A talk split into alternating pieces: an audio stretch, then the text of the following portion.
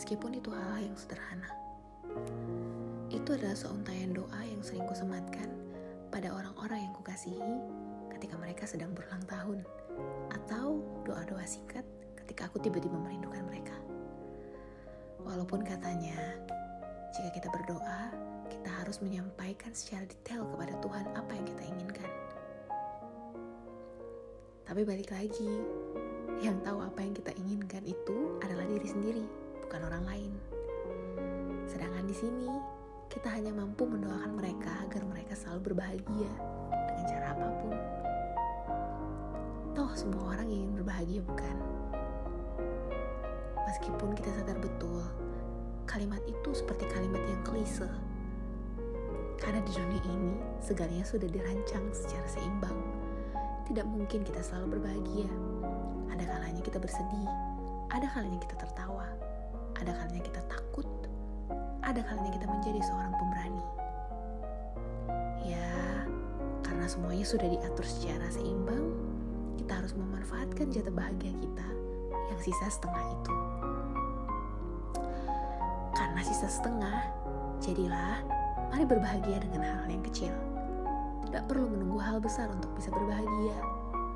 Bukankah hal-hal besar itu tersusun dari hal-hal yang kecil? Mari kita mulai dari ucapan syukur yang tidak pernah putus kita ucapkan setiap hari.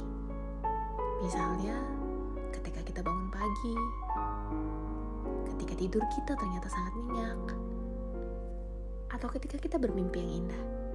Atau sesederhana, kita bisa bangun pagi lebih dulu dari alarm kita yang sudah berbunyi. Atau tentang matahari sore yang masih bisa kita rasakan sehabis pulang kerja. Bahkan ketika kita rasakan itu di tengah kemacetan. Atau sesederhana, masih diberi nafas kehidupan untuk hari baru yang sudah diberikan Tuhan kepada hidup kita lagi.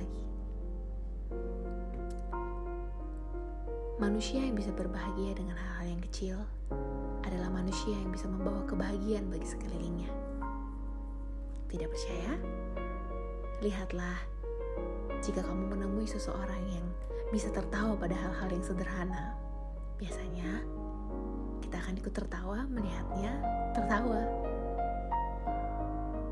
Atau ketika kita melihat seseorang tersenyum tanpa kita tahu apa maksudnya, kita pasti akan ikut tersenyum melihatnya. Jadi, mari kita berbahagia. Mungkin bisa dimulai saat kamu mendengarkan ini.